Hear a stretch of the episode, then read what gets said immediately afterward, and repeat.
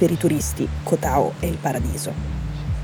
L'isola Tartaruga si trova nel Golfo di Thailandia. Ci sono le acque cristalline, i fondali marini sono incredibili, si fa yoga sulla spiaggia e ci sono i cocktail e i balli. Ci vivono stabilmente circa 4.000 persone. Alcuni sono thailandesi, altri sono occidentali, soprattutto giovani con la passione delle immersioni o appunto dello yoga e prima che la pandemia da Covid azzerasse il fattore turismo straniero in Thailandia, Koh Tao era anche una delle mete preferite tra i giovani backpacker europei, quelli dei viaggi zaino in spalla. Ora la Thailandia ha riaperto i confini, ma Koh Tao continua a faticare a scrollarsi un'etichetta, cioè quello che da un po' di anni è diventato il suo soprannome. Isola della Morte. Sono Cecilia Sala e questo è Stories.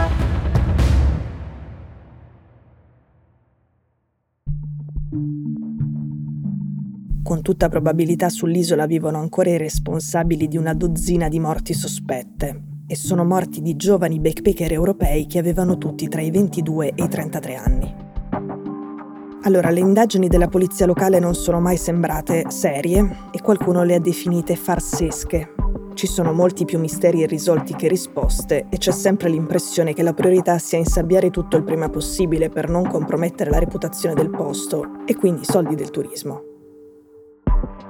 Ma adesso su questa serie di morti senza risposte a Kotao è uscito un libro. Si chiama La maledizione della tartaruga ed è di un giornalista inglese che ha indagato a lungo sulla vicenda e per questo ha ricevuto minacce di morte e un mandato di arresto. Il caso più eclatante è del settembre 2014. I corpi di Anna e David, due turisti inglesi che si erano conosciuti la sera prima, vengono ritrovati all'alba sulla spiaggia principale di Kotao non sono lontani da resort dove alloggiavano, che è anche uno dei più famosi dell'isola. Lui era morto annegato con misteriose ferite alla testa. Lei era stata violentata prima di essere uccisa e il suo volto era stato sfregiato a colpi di vanga. Era un duplice omicidio davvero brutale e infatti è stato uno shock. Se ne parla in tutto il mondo e a Kotao arrivano gli inviati dei giornali e delle televisioni sia inglesi che americane. Le autorità thailandesi vengono colte di sorpresa e rilasciano dichiarazioni contrastanti o proprio assurde, come quando il capo della polizia ha detto un thailandese non farebbe mai una cosa simile. Alla fine, dopo indagini infinite e viziate da mille irregolarità, condannano alla pena di morte due lavoratori stagionali birmani che nessuno a Koh Tao crede siano i veri colpevoli. Non sono stati giustiziati, ma sono passati otto anni e sono ancora in carcere e visto che loro sono in carcere si è capito che a Kotao c'è ancora almeno un assassino a piede libero. È probabile semplicemente perché negli anni successivi ci sono state molte altre morti inspiegabili, a cui sono seguite altrettante indagini insoddisfacenti della polizia.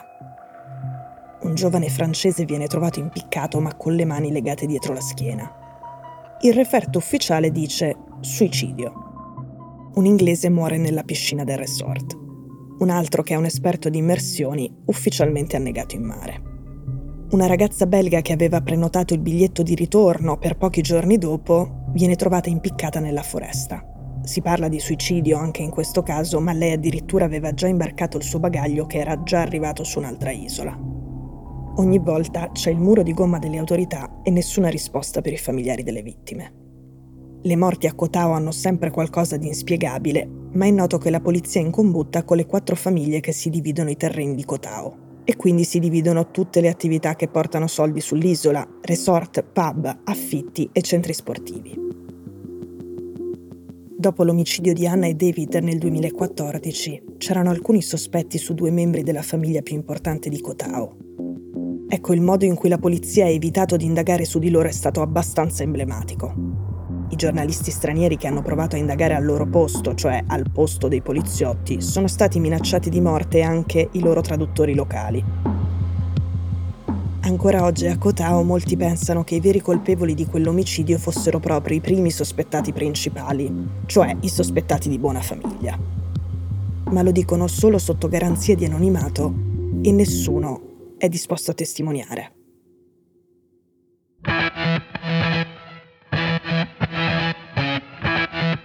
Stories è un podcast di Cecilia Sala prodotto da Cora Media. A questo episodio ha collaborato Alessandro Ursic. La cura editoriale è di Francesca Milano. L'advisor è Pablo Trincia. La producer è Monica De Benedictis. La post-produzione e il sound design sono di Daniele Marinello.